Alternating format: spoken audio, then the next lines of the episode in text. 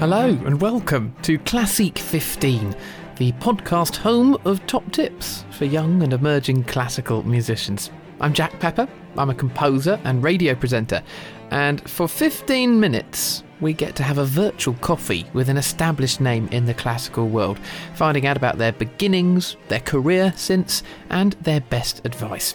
Today, we welcome the first woman to compose and conduct a symphony in the last 40 years.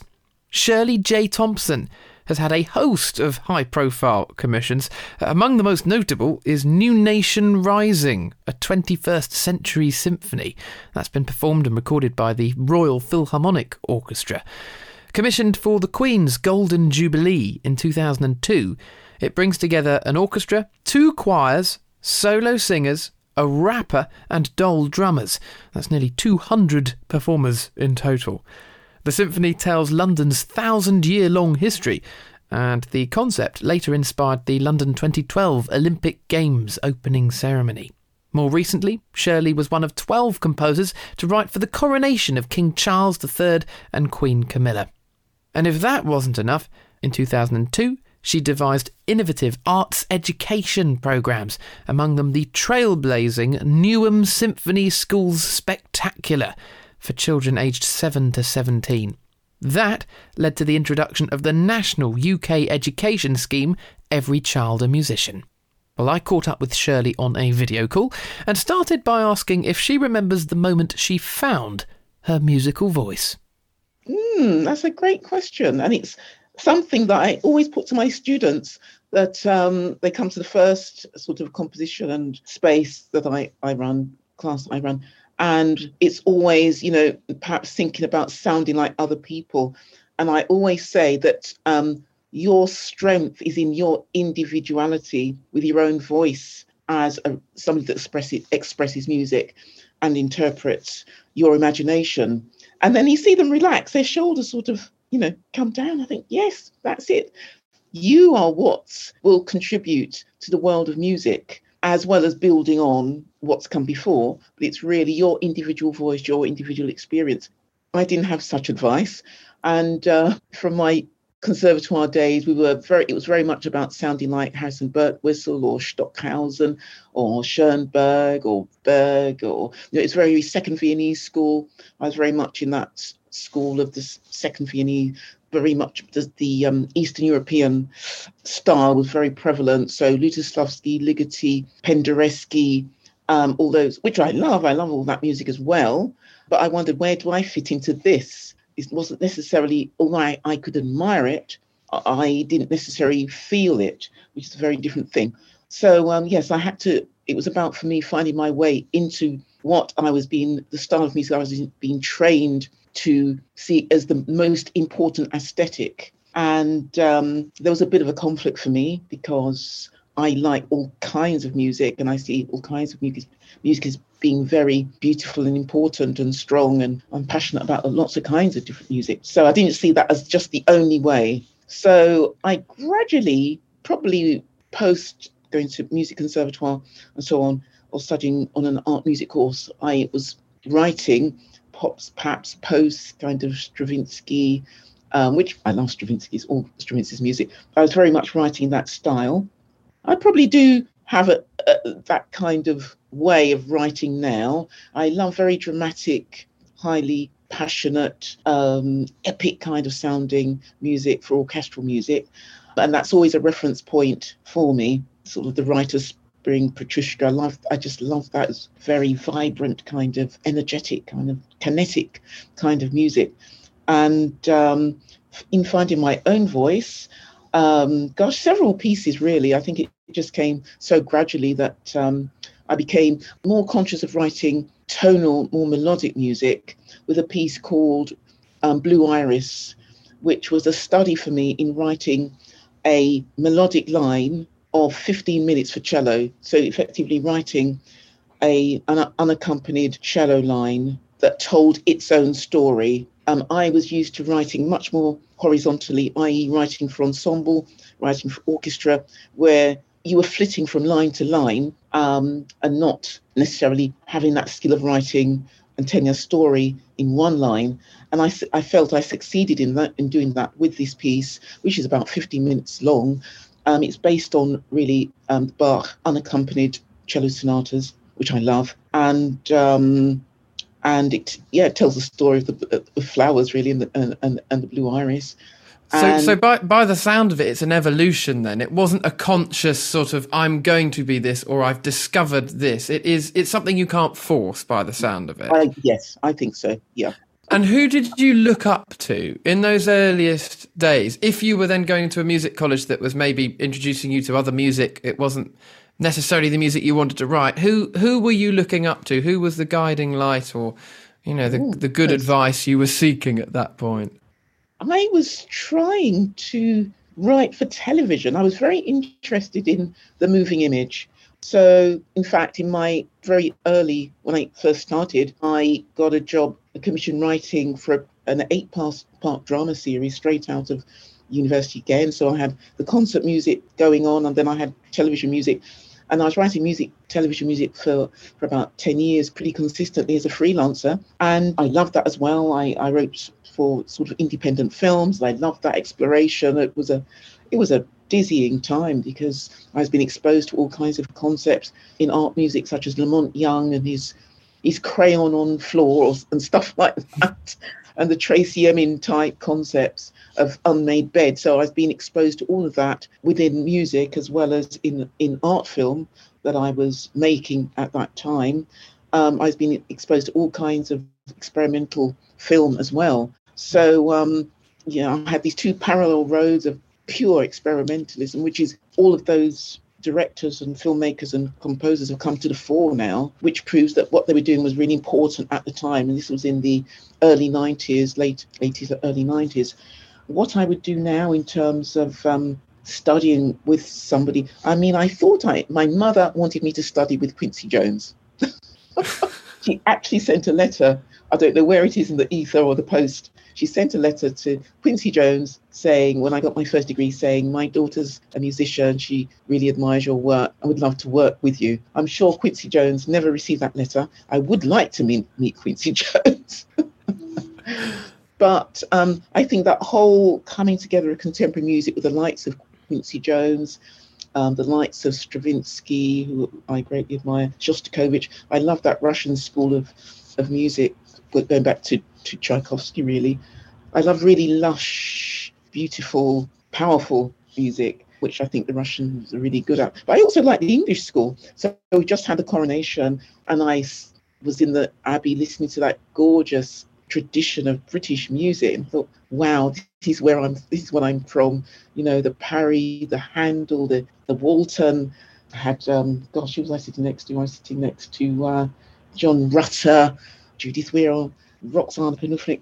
I mean, we've, we've got such a glorious tradition of British music. So um, I don't know. I'd like to study with them all. I've borrowed from them all. well, you were one of the coronation composers. You have contributed to this very canon that, that you speak of, the triptych well, for orchestra. I mean, you're very used to those kind of commissions, royal commissions. I think you composed for Commonwealth Day in 1999. I think there was a garden party in Buckingham Palace that you were involved with in 2001. Golden Jubilee, of course, a whole symphony for the late Queen, and then uh, the coronation this year. How do you, as a composer, deal with pressure, be that of the commission or pressure you put on yourself?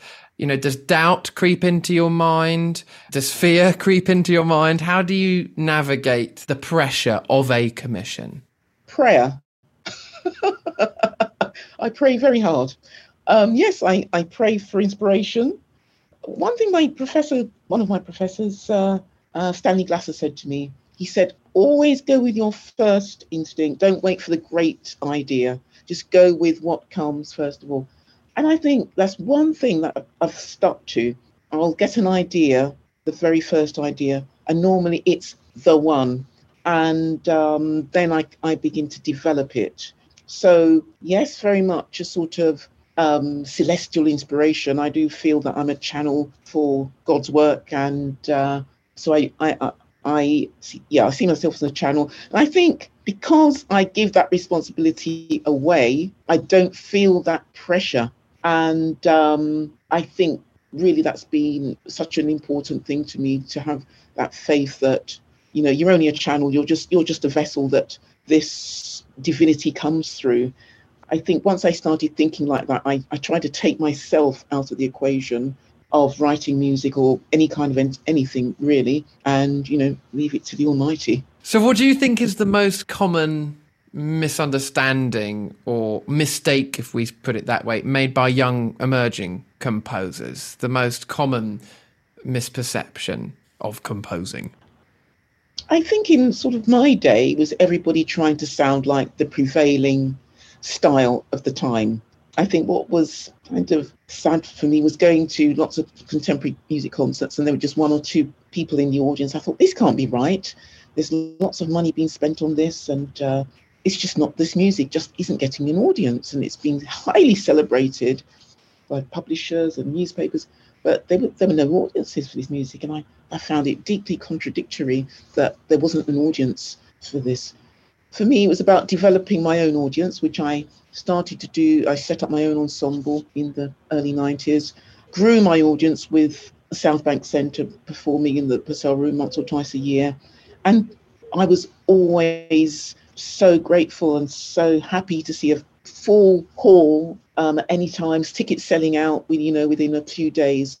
So I knew I had something with the audience. I, I didn't, I'd never had it with the press or anybody else. I had it with an audience. And it, it was always the audience that encouraged me to write because they came to my concerts, they supported me, no, no matter what style I was writing, and they were, it was, there was something that they that they took from what I was trying to do. And um, I treated my I treated my um, concerts like a party. You know, welcome to the party, just like Beyonce last night. Oh, yeah, I treated it my concerts as a party. You know, come to the party, dancing, whatever you want to do. It's it's absolutely fine. Join in with us on the stage, and you know, I just tried to relax the audience. So I think it, it's I, I just tried to make the audience feel included, and I think you know, your generation is much better at that. You're much more inclusive of your audience. We were not taught to engage with an audience when I was studying music. It was all about the sound and the concept, and you know, it, it's going to be enjoyed in, you know, it's going to be our brilliant, our genius is going to be recognised in 300 years, maybe not today with the empty halls, but oh, this can't be right. This can't be right. I want, you know, I want an audience now, and um, it, yes, it very much it was about build your audience, build, you know, start with your family, start with your aunts and uncles, start with your cousins, and you know, build from that that small pool. And um, yeah, I tried to. I think very much when I was at uh, conservatoire, it's very much peer to peer. You know, you got a pat on your back from your your fellow composer or publisher or whatever. But I was much more interested in, you know, what did my aunt think of this? What did my neighbour across the road think of this, and they would all come to the concerts. My hairdresser, my everybody came to my concerts. So um, I wanted a music for everyone. You know, it wasn't. I didn't want it to be just a classical music audience necessarily. People used to go into classical music. I was really aiming for people that would hear music in films, because we're surrounded by classical music, but we don't necessarily identify with the music within films, for example, and, and so on. So I think we have a huge potential audience, but they're untapped. So, what, what do you think is the most important quality for a composer today then be, be that a sort of it could be a personality quality in, in order to compose uh, but what do you think is the most important thing for a composer today to be certainly themselves. I mean, I see myself as somebody that's on a journey, just trying to find myself within music.